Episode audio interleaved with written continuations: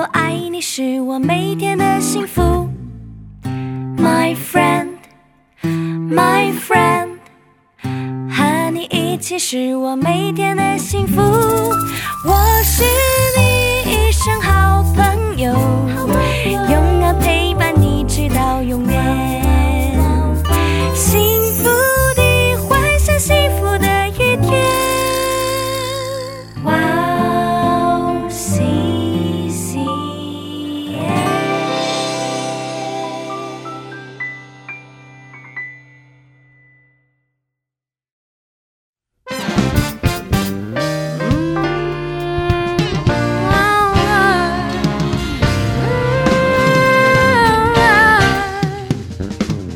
欢迎大家收听美好的婚姻，我是大家的好朋友 Gracie。 大家好，我是张丽。张丽传道，新年快乐！新年快乐！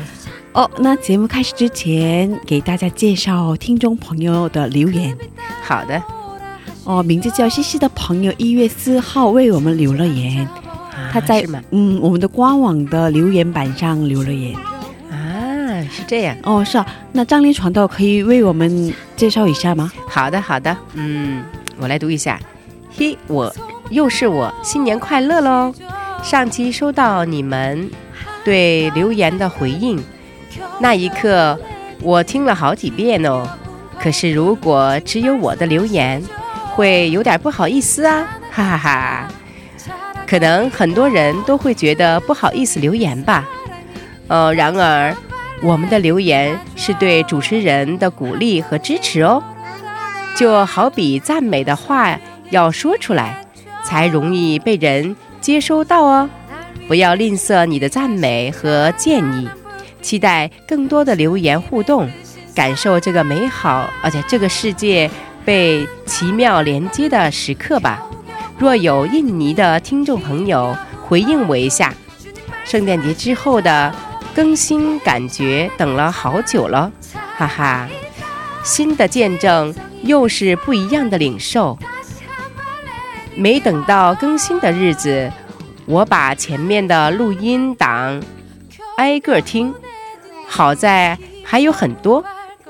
加油智慧之声，加油 Kissy 和主持人们， 你们的工作有上帝的看顾， 有许许多多的听众 默默关注和支持祷告， 相信上帝的祝福和恩典够我们用，为你们祷告。 我真的太感动了，感谢这位听众为我们这么美好的留言和鼓励。对，谢谢谢谢，新年快乐！感谢你，感谢你，新年快乐！哇，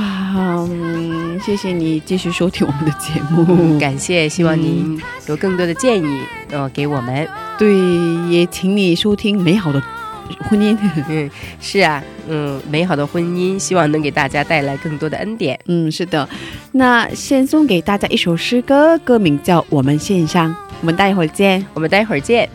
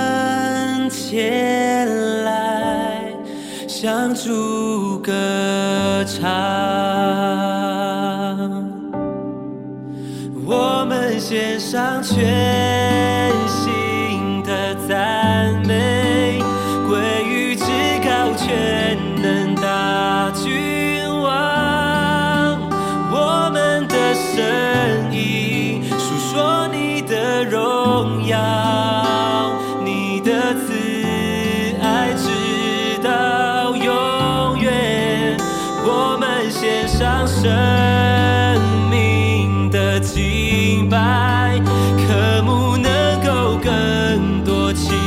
经历，蒙恩的儿女，歌颂你的美好，欢迎你的国度降临这土地。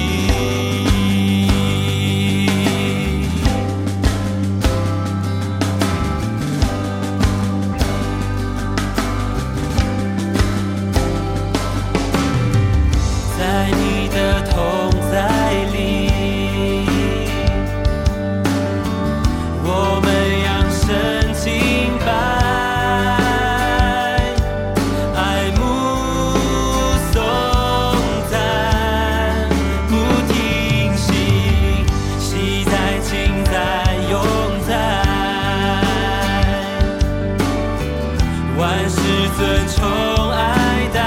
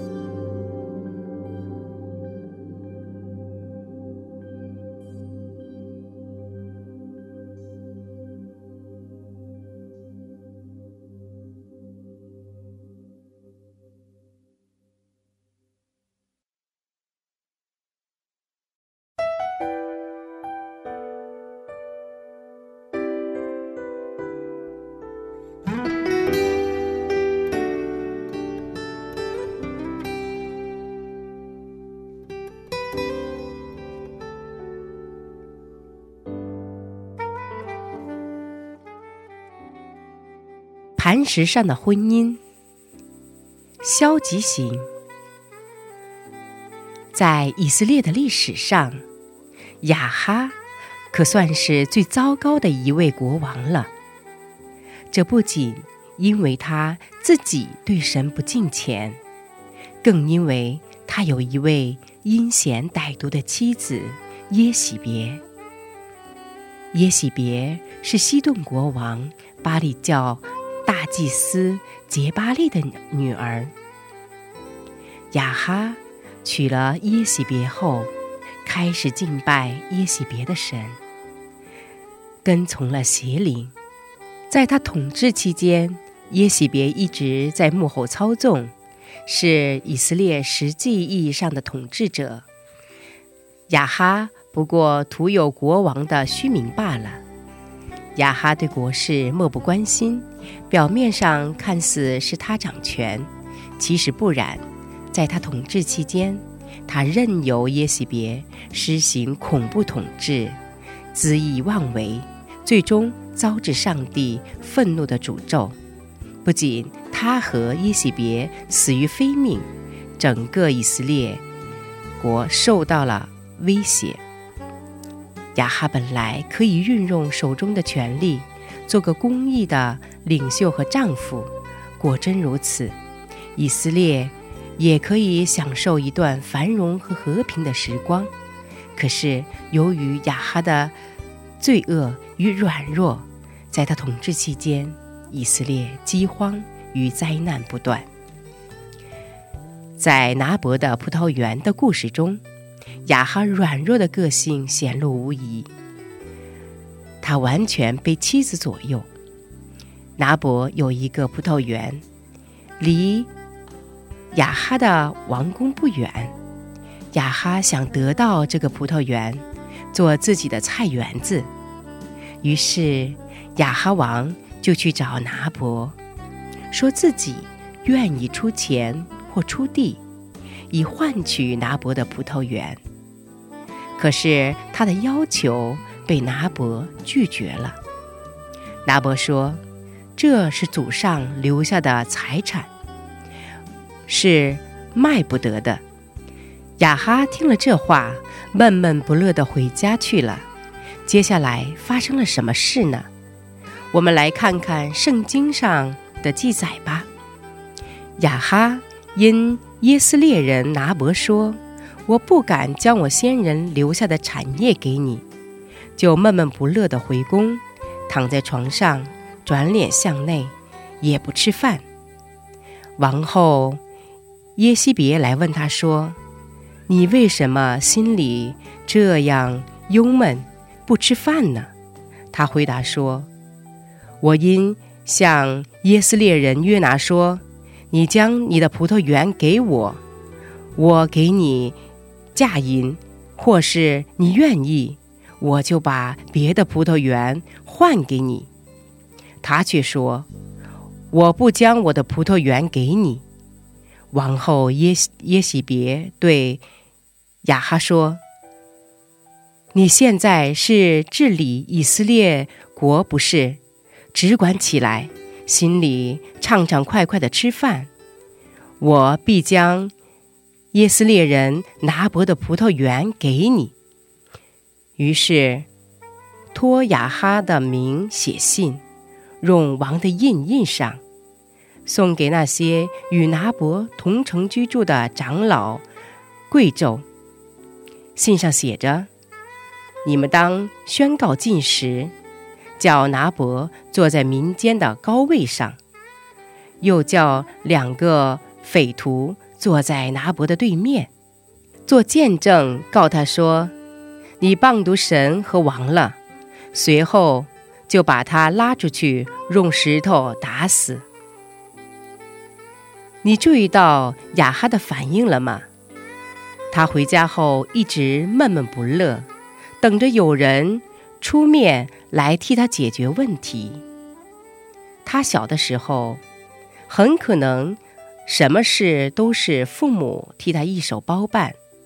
现在又轮到他的妻子了。这是消极型男人的典型表现。他们喜欢穿盔戴甲，挥刀舞剑，可是真碰到什么棘手的事了，却又丢盔弃甲，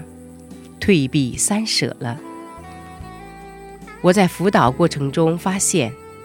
消极性的丈夫其实一点也不少，几乎是操控型的丈夫的两倍。起初，消极型的丈夫显得很温柔，对妻子也很体贴，可是到了后来，妻子就逆反了。因为不管是家里的经济、属灵的生活、孩子的事，还是一切浪漫的安排，他全都撤手不管。妻子的安全感及从前对他的尊敬，完全被他的消极态度破坏了。只是这个问题得不到解决，这种破坏就会继续。消极型的丈夫首先要明白妻子需要他们的带领。如果想有好的婚姻关系，他必须认识到，消极男人是不可能满足女人的基本需要。为了说明这一点，我们先来看看是什么造就了消极型的男人。一、被过分关爱的童年。很多消极型的男人其实不过是在重复他们打小已经养成的行为模式。如果一个男人在儿童时期，父母总是替他做决定，操纵他的行为，他就没有机会学习自己做主，无法建立起真正的自我意识。有的时候，这种过分引导的情况可能本身就是一种操控。如果一个男人在儿童时期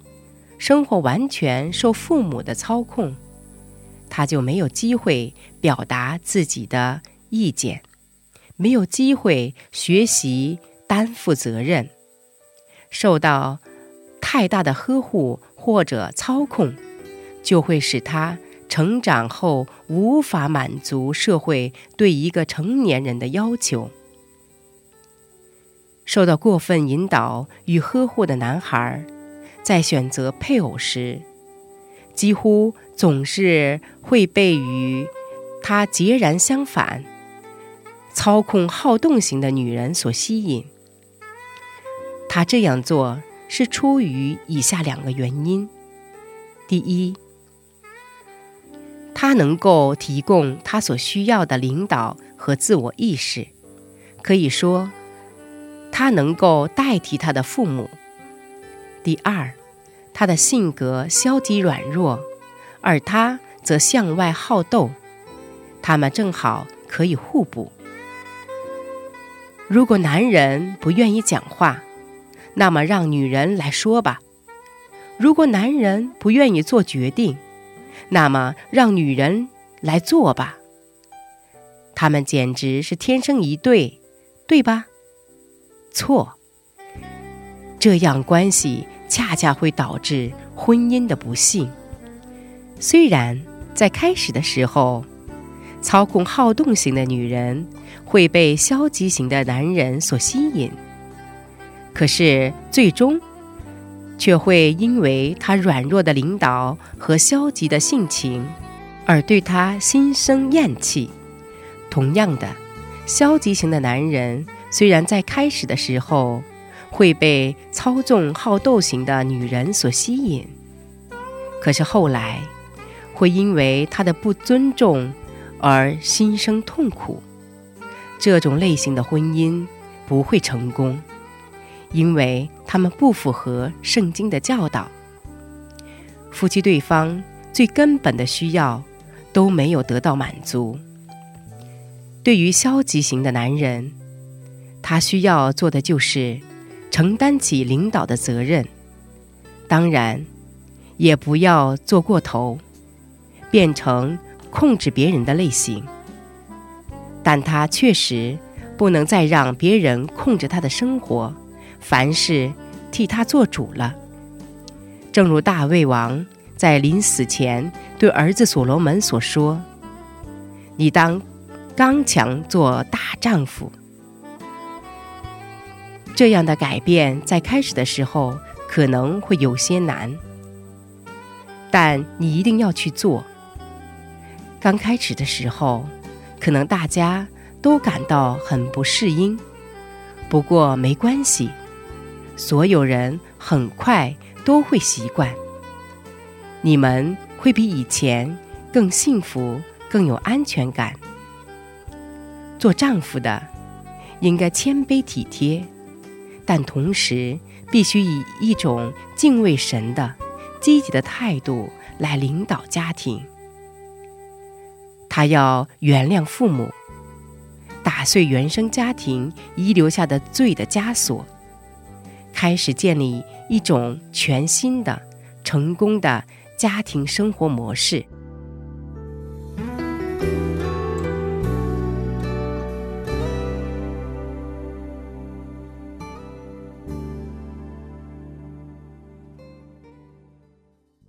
欢迎大家收听美好的婚姻。张丽传道师，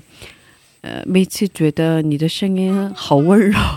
今天感冒了是吗？感冒了吗？感冒了也声音这么好？没有，我觉得很不好、哦、是吗、哦、对，状态很不好。吃药了没有、啊、吃药了吃药了嗯啊、呃，最近真的不好意思大家，因为宝宝不想离开我他想一直在我的旁边，所以他他也一起参与，不好意思大家。哦，这是我们的小主持人他最近开始学说话，就是这个时候是最开心的时候。是啊、嗯、所以最近会说很多单词嘛，所以一直说一直说啊，应把他把他说的话录下来，将来让他长大了之后听一听、嗯、他小的时候刚刚开始说话的时候是什么样的声音、嗯、非常的珍贵，对吧、嗯、好主意 是, 是吧哦，张丽传道师今天给大家分享的内容是什么样的内容呢？啊，今天分享的是破坏家庭的第呃消极型丈夫的类型。嗯，消极丈、嗯、消极性丈夫的类型，对对对，是吧？对，其实这样的丈夫挺多吧，是吧？这种这样的丈夫比操控型的要多两倍。其实我爸爸也有点这样。啊，是吧？呃，这个类型正好和我的家庭相符。呃嗯、我的丈夫就是这种消极型、啊，然后我就是那种操控主导型。啊，是吗？嗯、呃，是的，是一种非常嗯 呃, 呃不幸福的婚姻模式。哦，是这样啊。是的，是的。那可是你刚开始应该被他的这点吸引了。是吧？嗯、被他吸引，因为刚一开始的时候我说什么他都同意，他都非常愿意，呃，所以什么都让我来做主，我觉得我挺嗯 呃, 呃我没关系没关系没关系没关系嗯，我们的小宝贝呃，刚一开始的时候觉得很舒服，但是时间长了以后就会越来越疲惫啊、嗯，是这样的，嗯、是的，嗯，因为所有的事情都要让我自己来，呃，去处理。嗯、呃，一开始的时候觉得就很能体现我自己的能力，嗯，但是到了时间长了以后，哦，我的能力也是有限，嗯，我也想期待能有丈夫的保护，嗯，或者是帮丈夫去帮着做一些事情的时候，到那那个时候，嗯、丈夫却。呃，不能做的时候，所以就嗯，我、嗯、觉得这个婚姻非常的辛苦。嗯，嗯是啊、哦。可是我觉得，嗯 嗯, 嗯，这样的情况很难改变吧？确实是很难改变，因为这个我们要首先知道，一开始只是很生气，嗯，觉得这个表面，我丈夫的这个表面的这种消极的呃形这个形式。呃，只是他本人啊、呃，本人的素质，本人的本身就是这样。他性格本来就这样，是吧？嗯，对。但是要找到最后的，后来我认，后来呃，和我婆婆的交流当中就明白了，呃，我丈夫为什么会是这样？嗯，因为是因为过度的，我婆婆对他的过度的保护，嗯、呃、嗯，让他在心理上还没有成长起来，嗯、呃，一直都是依靠父母。呃，我可以我可以跟大家讲一下，就是我的丈夫呢，他是家中的老小，嗯、上面有三个哥哥和两个姐姐，嗯，呃，他是我婆婆就是四十岁的时候才生的最小的一个儿子，嗯，嗯那时候就是呃婆婆年龄也也也大了嘛，嗯。有了这个小儿子就非常的觉得很珍贵，嗯、呃、上面的孩子我认为我认为我的那些个呃大哥大嫂啊，还有那些就是他们都很就是成熟，嗯、呃、因为那时候妈妈也很年轻的时候，嗯、很就是教育他们的孩子、嗯、教育的他们方式，你看虽然我们是同一个母亲，嗯、但是我们对孩子的教育态度是不一样的，嗯、呃、呃前面的是他因为年轻的时候他的呃意识啊对其他的孩子要求要求就不一样，要求他们要承担责任，嗯、老大要承担责任，嗯、我老二你也要那什么，要自己将来要承担底下弟弟妹妹要，嗯、你要有这个责任心，会强调这个。但是到了我丈夫的时候，嗯、我的婆婆就哦没有这些，就是任何的责任都不让我丈夫去承担。嗯啊、呃，比如说打个比方，就是我听说。啊、呃，听说我听我说我嫂子说，就是过年的时候，嗯，啊、呃，那些个就是呃呃晚辈们要和要给长辈们要拜年嘛，嗯嗯，拜年的时候长辈要准备一些就是压岁钱，中国说是压岁钱，嗯、呃，但是就是当这些孩子们都去给我丈夫去嗯拜年的时候，我婆婆就。让这些孩子们就说你们都你们都下去，你别给你伯伯拜年，你伯伯们没钱，就不让我的丈夫给他们钱，哦、就是一直都是这样嘛，一直就是不让我丈夫没给没给过吗？从来没有给过。真的啊，我已经去确实过了，我是那个去跟呃这些孩子们和我的嫂子们都问过了，真的一分钱没有给过。他们的不满很大吧？当然很大，这些孩子的不满很大是吧？不光是因为这个，并且还是就是孩子们去奶奶家看电视的时候，嗯、我的丈夫也是跟孩子们抢遥控器啊？是吗？不让孩子们看动画片，看他自己喜欢看，所以我婆婆就在旁边就说这些孩子们，而不是说让我的丈夫要呃让着孩子啊，要关心孩子啊，啊特别宠爱他啊，对，就是这种溺爱。哦、呃，就像就是儿童期的时候，所有的事情都是我婆婆为她做主。哦，呃、什么事，比如说房子买房子啊，嗯、或者是她的钱的管理啊，嗯、都是我婆婆为她管理。嗯，就是还有一次就是在管理的当中没有自己做过，嗯，没有自己做主过事情。嗯，一切事情都是这样，并且没有让她去承担过责任。嗯，但是我和她正好相反。嗯，我在家里是。头大的，嗯，老大，并且我的家庭的状况就是，虽然，呃，我在出生的时候是独生女，但是我的父母对我的要求就是，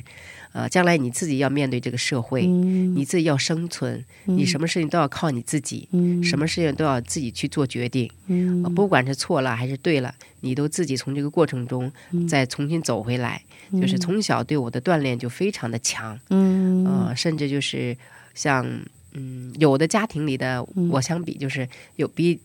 其他家庭里的男孩子、同岁男孩子干的工作、干的活儿、家庭活儿、嗯嗯、和出去，就像我是农村长大嘛，嗯、农村里种地呀、啊嗯。我爸爸妈妈五岁的时候就带我去地里，跟着他们一块儿去。传、哦、到五岁的时候，嗯，五岁的时候就带着我到地里，嗯嗯、然后七岁的时候，我爸就给我做了一个锄头，哦、小头的锄头，就让我锄地。哇、哦，嗯，从小就锻炼。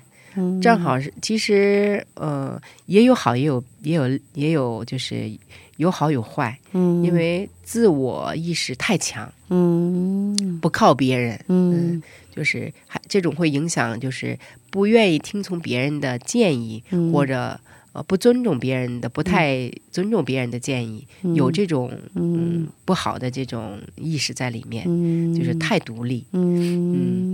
正好我和我丈夫我们见面的时候呢，呃，我丈夫被我的这种很强，嗯、呃，很能做事的这种，呃，而吸引。嗯，我也是被他就是我说什么就是什么，嗯，我就可以。刚刚我们觉得很温柔啊，哦、是吧？很体贴，对对哦，很温柔，很体贴。嗯啊，你说什么都行，嗯、都按你说的去做。没做过这种男男人是吧？然后就是呃跟着你什么都你想什么都行，嗯，你愿意你是呃你是说上哪儿去都跟着你去，也没有说反对的意见。这样的话我们就结婚，结婚以后就是起初的时候还可以，嗯，但是到了韩国之后很多事情有的时候我自己做不了，毕竟不是我自己的国家。 有很多不太适应的地方是吧？对，第一是不适应，第二是不懂，然后比如说去医院看病啊，或者是孩子出生以后孩子的一些事情啊，呃我就不太清楚啊，比如说教育方面呐，还有学校里的一些就是活动啊，这些个有的时候我看不懂的时候，刚一开始看不懂的时候， 我就特希望我丈夫去多加的去关心这个孩子，主动的去去对孩子的教育啊，学校啊，跟校方多联系啊，多交流啊。可是这种男人我觉得几乎没有吧，是吧？我周围真的没没看见过这种爸爸吧，所有的孩子的所有的事情都是韩国情况的话，韩国所有的情况啊，那个 那个老师们布置作业嘛，布置作业啊，让孩子们准备什么东西呀，是吧？很多东西爸爸都不管。哎，韩国对不对？韩国的爸爸们都不管，我也看到其他的家长也是这样，家庭也是这样，对对对，好像爸爸们不太关心这些。是的，是的，因为他们因为韩国的竞争太激烈，他们工作压力特别大。 对，是的，这是实际的，嗯，实际的状况，而且有大男子主义的这种观念嘛。对对对对对，是的是的。这是韩国的就是丈夫，但是呃你娶了一个外国的妻子，他又对韩国不懂， 他又韩语不是很好的话，那你在和他结婚之前应该要改变嘛，是吧？你就应该有这种意识，是啊，我有了孩子以后对我的妻子不能像韩国女人那样呃明白韩国的教育啊，对孩子多么关心呐，你就应该刚一开始的时候我没有意识到这个问题，现在就逐渐的有明白了一个问题，就是当你结婚之前嗯呃这些事情就是没有考虑到， 嗯头脑一热，这些里面就是和外国人结婚的这种家庭有很多很多更多繁殖出来更多的问题。嗯，是啊是啊。你的丈作为一个丈夫来说的话，你应该把这些因素都得想清楚。嗯嗯，你要想不清楚的话，这种问题突然间出现的话，你还想和韩国的妻子一样什么都不管的话，这样这个家庭这个孩子就完全毁了。 是啊是啊是啊，会有很多问题吗？是啊，嗯，特别是多文化家庭的孩子的学习问题很大，就是我看了一下，就是网上的一个资料，多文化家庭的孩子就是百分之七十五就是多文化家庭的孩子的高中入学率就是百分之七十五，就是入不入学。嗯，呃，因为父母那他们干嘛呢？ 流向社会，就是到了那种网吧，流向了社会，就是因为高中的学历学业就跟不上了。那他们一整天待在网吧里，也不去工，也不出去工作，也找不到工作吧，这样因为你的年龄不到的话，其他的一些个打工的地方也 不可能接受，不敢接受，是的，你只有这三年的时间荒废之后，那么然后再去找个找找一些就是工作呀，呃工厂，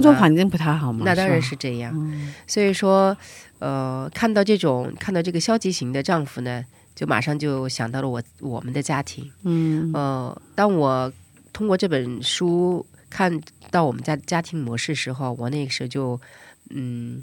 就明白了，我要改变。 嗯，一些事情不能我自己做主，嗯，我要让我的丈夫锻炼起来，让他去做主。嗯，让他去主导这个家庭，因为还有就是我们家庭家庭的这个呃灵里面的属灵的这个成长也得必须让我他，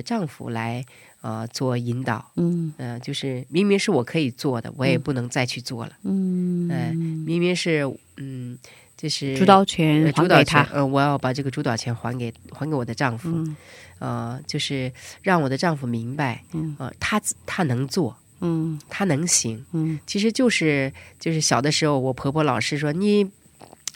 不要去做呀，你不行啊。就是在我们没做过是吧？嗯，就是在我们结婚以后，嗯，就是一些家庭里的这些个，就是比如说呃亲戚朋友啊、姨母啊去世了，嗯嗯，然后我婆婆就会跟我大白哥他们就说啊，啊，他不要跟他说了，嗯啊，呃，他不用拿钱。啊、呃，他不用，哦、呃，他不用那啥，他经济不好，哦、总是总是这种，总是已经四十多岁的人了、嗯，还是不让他去承担任何的责任，嗯，嗯哎，所以说啊，明白哦，不是我丈夫自己故意是这样，这、嗯、是小的时候培养起来那种、嗯、那种习惯，嗯，这种呃总是认为自己无力的习惯，嗯，呃、并且我是一种操纵这种、嗯、哦主导型的。女女人的话，妻子的话呢、嗯，呃，刚开始的时候觉得很舒服，但是慢慢慢觉得很累。嗯，这样什么都、呃、要你来管，对，什么都要你来做，什么都要你来、嗯、来去操心的话，嗯、呃，力不从心。是啊，是啊，是啊，要承认我自己真的有很多事情做不来。嗯，嗯孩子的教育也好，还有家家里的这个。呃，灵里的成长也好啊、嗯，属灵的成长，还有经济方面，我不能太逞强。嗯嗯，一个女人，呃，我以前就是跟我丈夫就是谈过，嗯、呃，跟他交流过。我说，上帝创造女人，他的上帝创造的目的是让男人来保护她。嗯，没有一个女人愿意。强势，嗯，每每一个女人都希望得到保护，嗯，因为丈夫给不了这种保护的话，满足不了女人的需求的话，那么女人必然会起来自我保护，嗯啊，嗯，您刚才说了，啊，我跟他讲了，嗯，我因为把这个事情给他讲清楚，嗯，我说我也需要保护，嗯，我非常需要保护，嗯、呃。女人嘛，需要呵护，嗯、呃，需要丈夫的呵护，嗯，需要一个强有力的一个呃保护伞，嗯，呃，每个女人都需要，嗯，没有一个女人愿意自强自呃自大起来，嗯，每个女人心里面都希望有一个避风港，嗯，那么这就是丈夫，嗯，如果你丈夫给不了她的需求的话，嗯，那么女人就自己强大起来，那必然会去创击男人。嗯，去对抗男人，嗯，呃，自己要保护自己，嗯，那必然是呃，夫妻关系上、嗯、夫妻生活上会有很就是很大的很大的不幸，嗯、经常会吵架，嗯、呃、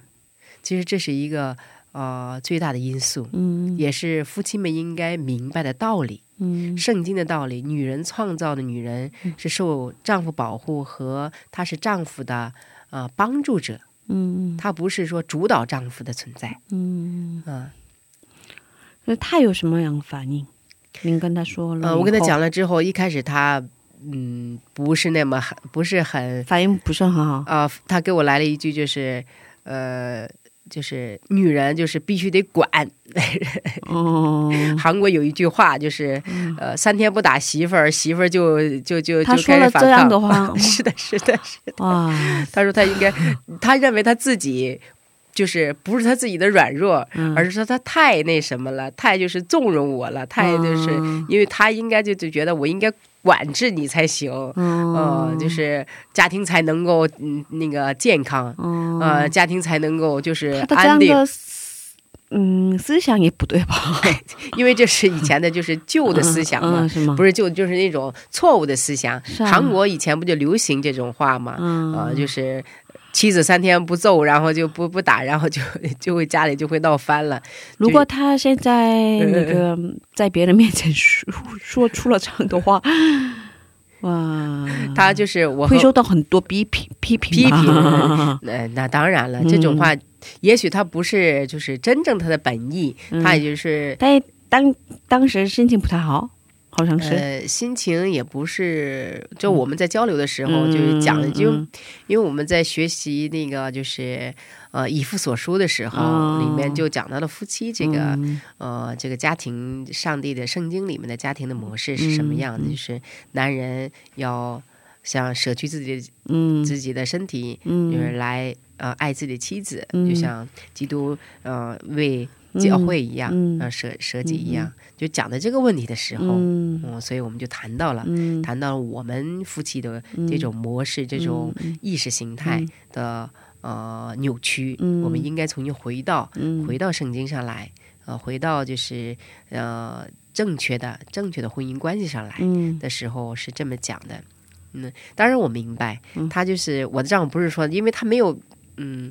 听得多了学得多了看得多了你才能有这种正确的东西、嗯、你当然一直都是在这种哦、呃、韩国的这种文化里面、嗯、和韩国这些老这些固定观念的人们在一起的话，当然你就很难改变。嗯，是啊、呃、所以说我也跟我的丈夫就讲，你必须得开始有正确的引导，圣经引导者来带领你、嗯、哦，你才能有一个正确的圣经、嗯、圣经的观、嗯呃、以一个上帝的性情、嗯呃、学习上帝是怎样性情的一个观点来看圣经、嗯、不而不是你自己拿着你的传统的文化来解释圣经、嗯哦、那样是错误的。嗯嗯，所以看来看到这一篇的时候呃，我的家庭的不幸、嗯、就一开始的这种婚姻的不幸，就是呃，甚至到了最后我生病之后、嗯、就特别的对他特别埋怨，嗯嗯，特别埋怨，把所有的我一切的这种痛苦都都投到他的身上，都、哦、都, 都认为你的你的软弱，你的不能担当、嗯、呃，就是比如说就是去年的时候、嗯、呃，生病就是嗯身体特别不好、嗯嗯、然后又得到这样的一个呃医生的嗯诊断，就是必须得手术了、嗯、再不手术就半就是半身会瘫痪呢、啊嗯、就会有更影响你的生活呀、啊、的时候、嗯、就那个时候把所有的这些呃心理上的这些痛苦都发泄在我丈夫的身上、嗯、但是他也接受不了。哦，是啊，那么他不承认，就是不承认是他、嗯、呃因为他、嗯、呃比如说我就跟他讲了，我说嗯，在我一七年做手术的那一年、嗯嗯、我丈夫在家里休息了六个月，嗯，就是拿着韩国的那种就是呃失业金，嗯，那个失业金是才一个月一百三十几万，嗯，其实我们很感恩，我很感恩，嗯，就是他不工作上就是韩国还要给他每个月工资的话，我非常感恩，嗯嗯、但是我的家庭情况不不允许，嗯，我做手术，呃，我需要休息。但是一个月你想想两个孩子呃我们家还有其他的状况，还有其他的要呃婆婆也住院，我们每个月也要交呃医院里面的费用呃这是嗯一百三十万真的活不了，四个人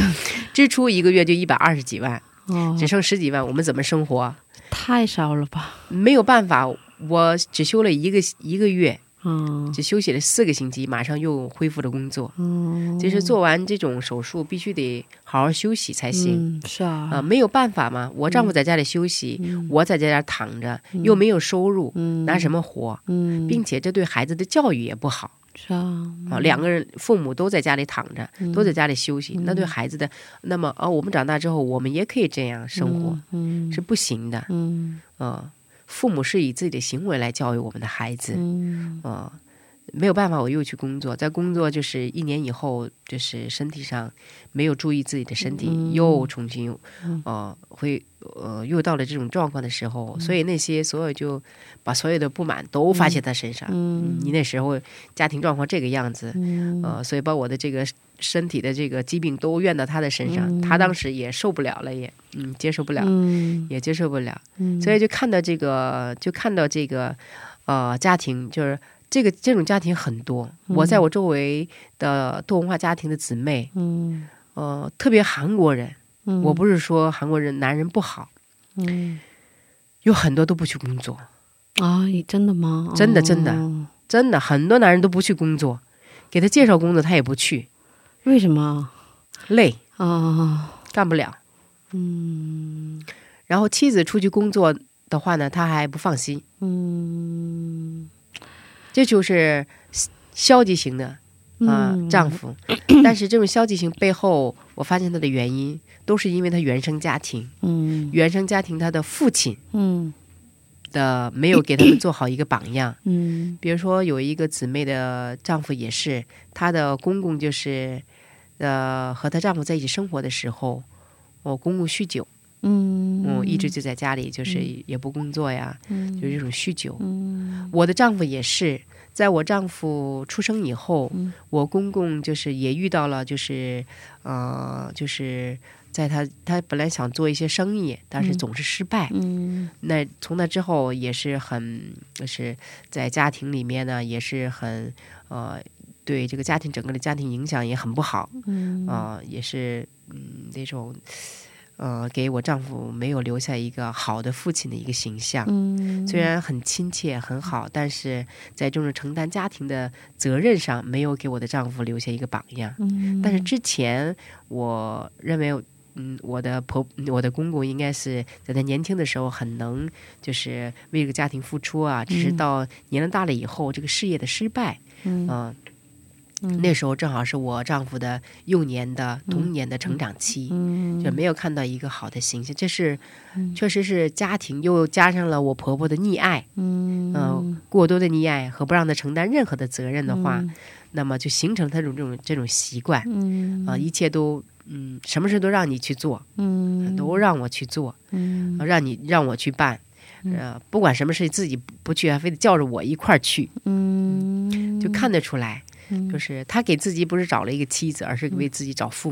母亲。哦，是多种感觉啊，是吧？是的是的，就嗯觉得啊这样的话那么对我的孩子教育也不好，是啊，还对孩子的影响也 不太好吧？是的，呃，那么孩子就会觉得，哎，我父亲老是让我母亲什么都让我母亲干，什么都让我母亲干的话，那么他以后也是对他他该怎样有一个心态，就对待他的妻子。虽然现在他不满，但是将来他对于他的妻子的话也会是这样，嗯，也会这样，嗯，是啊，嗯，所以他现在有所改变吗？呃，只有我先改变。 我把所有我把一切事情都让他让我的丈夫来做决定，嗯，呃让他去出头去做，嗯，呃我往后靠，嗯，这样的话慢慢慢慢的，这需要一个过程，嗯，对，呃不是一下子，嗯，不可能一下子就能够达到那个终点，嗯，也许永远在离我们盼望那个终点也许达不到，但是在这个过程当中我们享受的是这个过程。 婚姻也是一样，对，没有完美的一个家庭吧，是的，每个家庭都是，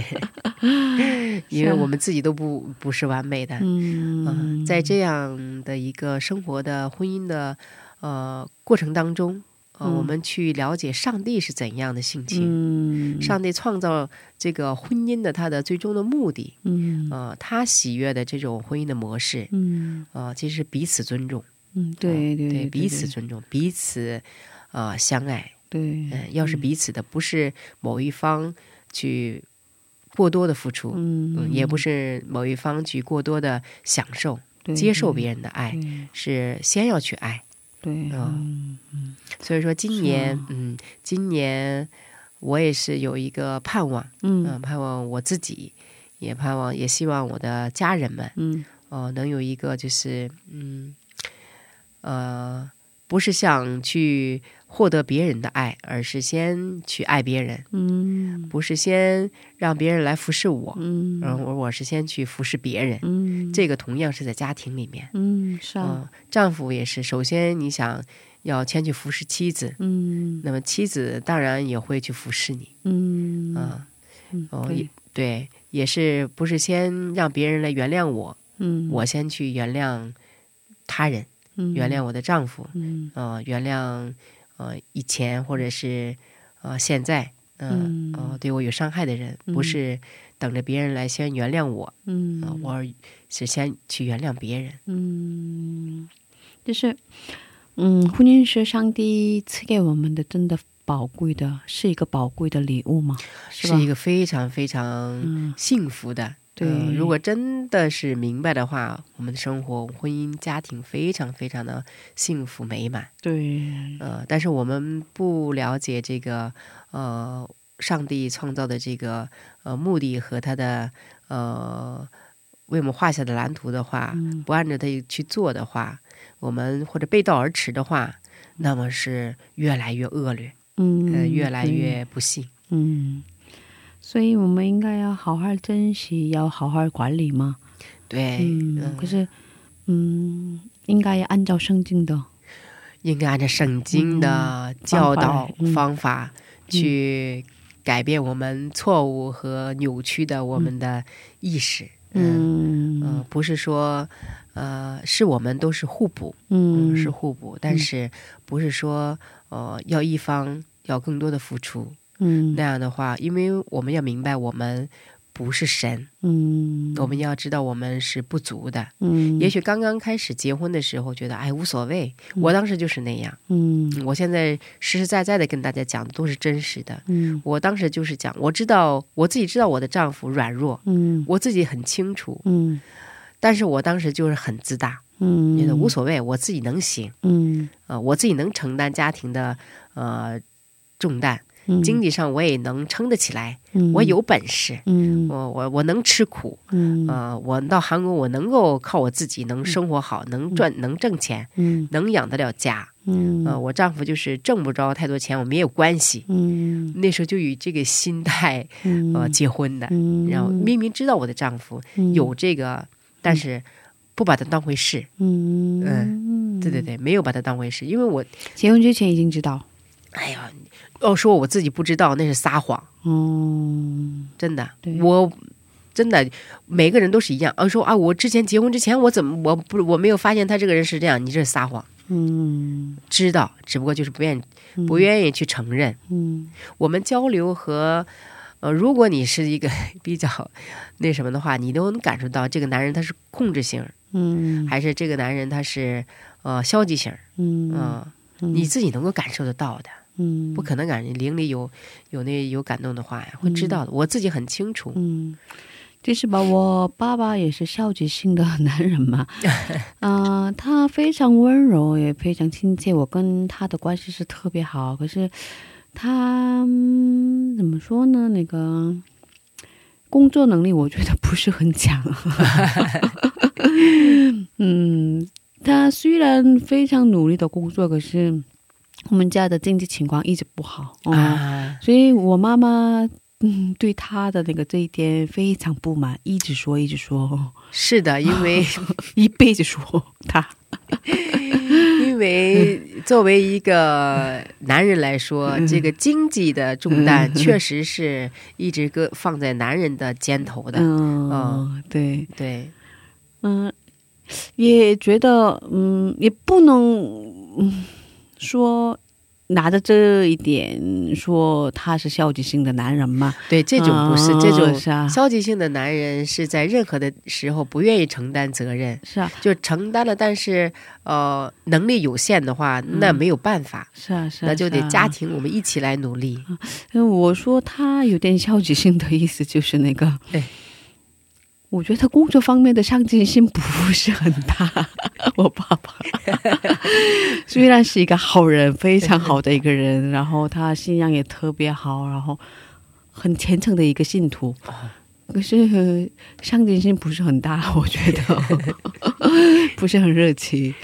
所以有点这方面有点消消极，我觉得。所以嗯，他的这一点对孩子的影响也很大的，嗯，是的，哦、因为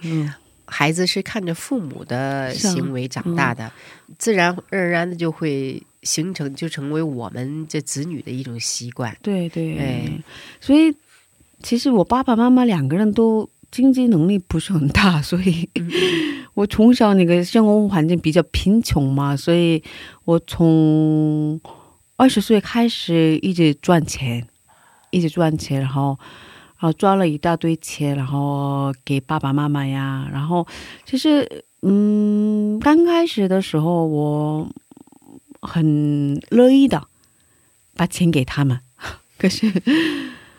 我过了很长时间以后，我也不知不觉的心里那个一直积累着埋怨。是的，嗯嗯嗯，我也是，是吧？因为。因为呃确实是这样，当时年轻的时候我也是二十岁不到二嗯二十岁的时候来韩国打工，那时候就是把所有挣的钱都给了母亲，因为那时候母亲你说没有自己的存折，自己就是生了我弟弟以后他就不能工作了嘛，他就觉得很自卑。后来就是我本来是考上大学了，但是我自己放弃了啊。真的，并且我考大学我很喜欢那个大学，嗯，就是那个天津 天津职业大学。哦，所以其实很喜欢学习的一个模范生是吧？模范生是吧？而非常喜欢学习。但是那时候我弟弟也很小，家庭状况也就是刚刚我们家刚刚盖完房子，然后又要还账嘛，刚刚还完账。如果我再上大学的话，那么我们家又要去借钱。嗯， 所以我就不想给我父亲在增加负担，所以我就出来打工，把所有的钱都给了母亲，就是希望他就是将来好好生活。对对对对，生活有个富裕，富裕能富裕的生活，因为总是那么呃就是 呃艰辛的生活，看到之后就觉得对对对，希望为他们的作业事情，当时的觉得是心甘情愿，就像您一样非常乐意，乐意的帮助父母。可是到了年龄慢慢慢慢长大之后，自己也养育孩子的时候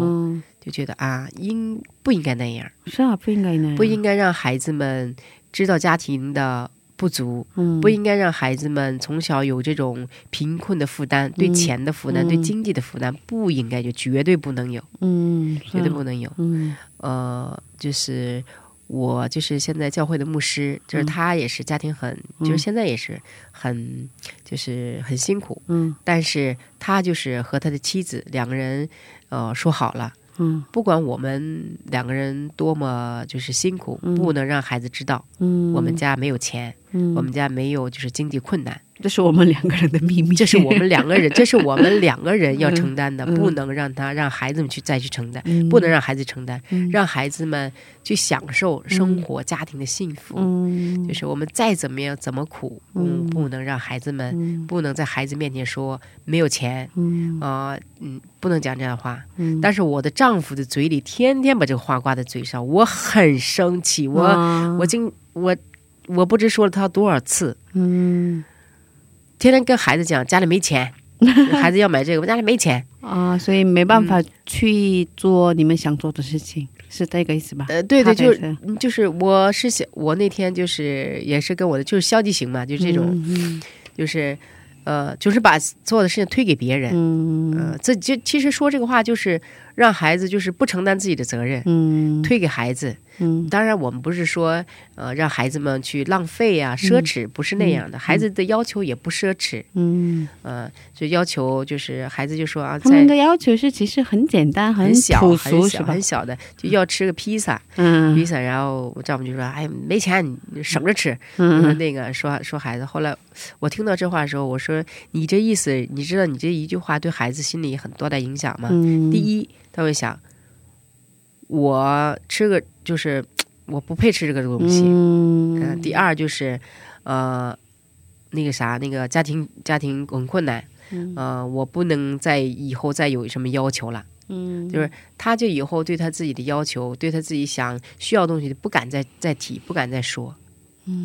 会有一这种顾虑，对孩子来说心里的压抑，然后嗯然后就会就会让孩子有一这种家里贫困的这种负担啊，我得去挣钱，我们家穷，将来我得我得早早的承担这个家庭的重担，我说我就是那么长大的。嗯， 其实吧贫穷，我之前在一个视频上看到了这一句话，贫穷那个给自己画了一个很明确的线，就是那个嗯不能那个做梦。对对对，是的是的，你把这个贫穷一直挂在你，我经常跟我丈夫说你天天把这个贫穷挂在你嘴上的穷没钱挂在你嘴上，你永远都不会富有。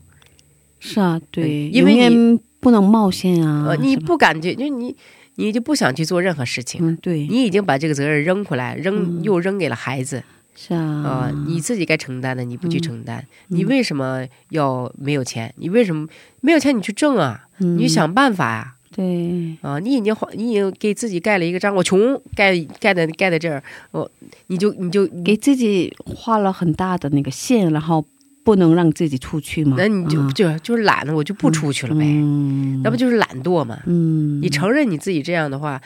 你就应该去更应该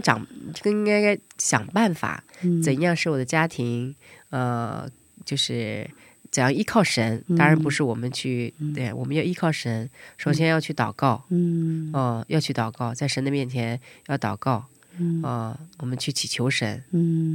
然后上帝给了我们，其实我们现在上帝已经给了我们很多，嗯，家庭孩子，嗯，这种生活的环境，我们应该感谢，嗯，第二，因着这些，因着感恩的心我们去努力，嗯，啊，去去在神的里面给我们的家庭，上帝给了我们能力，嗯，只是我们 有的人愿意是和不愿意使用，已经形成了一种认为自己是无力的，那就那你就需要你去祷告了。真的上帝给了你确定，就给了你这些力量吗？上帝当然就给了你这样定性了嘛，不是的。所以这样的就是这种消极的状态的人给自己首先定了自己没能力，所以说要打破， 要要真是要在上帝，特别是做丈夫，更应该在上帝的面前多多的祷告，为孩子为家庭为妻子祷告。嗯，我就是每天都是我给孩子做祷告，每天晚上睡觉前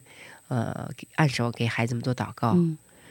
我跟丈我跟我丈夫说，我说这个权柄上帝给了你，嗯，你每天都不去做， 嗯，你每天都不去做，每天孩子都说妈妈为我祷告，这两天孩孩子们我就过去给他们祷告啊。我觉得这是爸爸应该要享受的一个很大的那个权柄权柄吧，权柄是的，这是上帝给你的，我们不去享受，反而觉得它是负担去逃避。 那么你还，那你还想让上帝祝福你，你这是不是有点矛盾呢？对对对对对，上帝给了你，其实那他认为他认为很麻烦，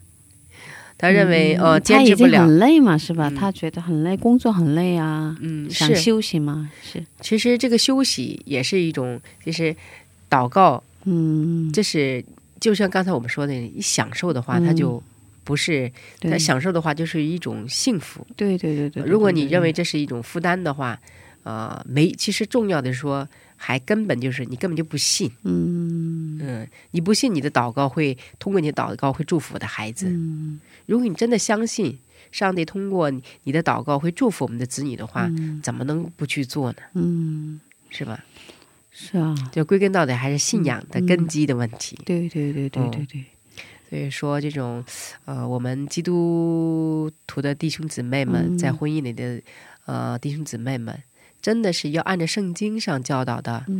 做丈夫的要是家庭的头，这个领导不是说我去主我去控制谁，这个领导是在前面走在前面带领， 带领着后面，带领的服侍家人，带领着，不是说我在前面指挥别人，而是带领我是我先做，我先做。对啊，这是一个领导，我先做。就在教会里的，我牧会也好，我先做，我先做。像耶稣一样嘛，是吧？耶稣也是我先做，我先给别人，我先给我的门徒们洗脚，我先做。如果把这个领导的这个词理解透了的话， 我们就在家庭里面就少走一些弯路。嗯，不是说啊，像我丈夫说妻子三天不打就就翻了家了，就是我先做，我先去我先去服侍，我先去把这个榜样做出来，那么后面我的妻子我的孩子自然而然就会跟着我。嗯嗯， 是啊，对，今天我们聊的内容也是蛮有意思的，是吧？是的，这是一个实实在在的我的家庭的一个例子，我自己的亲身感受。其实还有很多的很多的例子和大事儿，嗯，大的事件，呃有机会的时候我再给大家讲。确实有一个非常非常大的一个事件，通过就是我的丈夫的这种呃他的这种、嗯、怎么说呢，就是把事情闹出来，但是最后、嗯、把事情闹大了以后，然后再告诉我，我再去收场。呃，有过几种这样的很大很危险的事件。辛苦了、嗯、是的，所以说呃很对于这这种这种事情来说，对女人刚开始觉得还可以，但是呢会产生对丈夫的反感。对，嗯，这种是真的很破坏家庭家庭幸福的因素。嗯，希望大家真的是多注意。嗯啊、呃，传道士最后可以为大家做总结祷告吗？好的，我来为大家做一个祷告。嗯，那谢谢大家，今天我们在这里跟大家道别了。最后送给大家赞美之泉的一首诗歌，叫做《主你是我盼望》。我们下星期见，下星期见。传道士为我们祷告一下。亲爱的阿爸父，感谢赞美你，感谢你的恩典，使我们建立了这样的一个家庭。这个家庭不是我们自己自己按着我们自己的意志去建立的，这乃是上帝赐给我们的。这个样的这样的恩典，让我们真的明应该明白上帝在这里面的心意，让我们真的是按照神你的旨意，按照你的教导去建立我们的家庭，去经营我们的家庭。让我们每一个家庭的成员，让我们的做丈夫的首先先去爱我们的妻子，让我们的丈夫首先来服侍妻子，那么我们做妻子的也愿意来服侍丈夫，不是只是索取丈夫对我们的服侍，嗯，不是只是先让我们的丈夫来爱我，我们是一个接受爱的妻子，而我们也要做一个去首先去呃献上我们的爱心，去爱我们的丈夫，尊重我们的丈夫，让我们的家庭成为一个和睦，成为一个合神心意的家庭。感谢赞美你，以上祷告奉主耶稣基督的名求，阿们，阿们。오빠 앞에 잠깐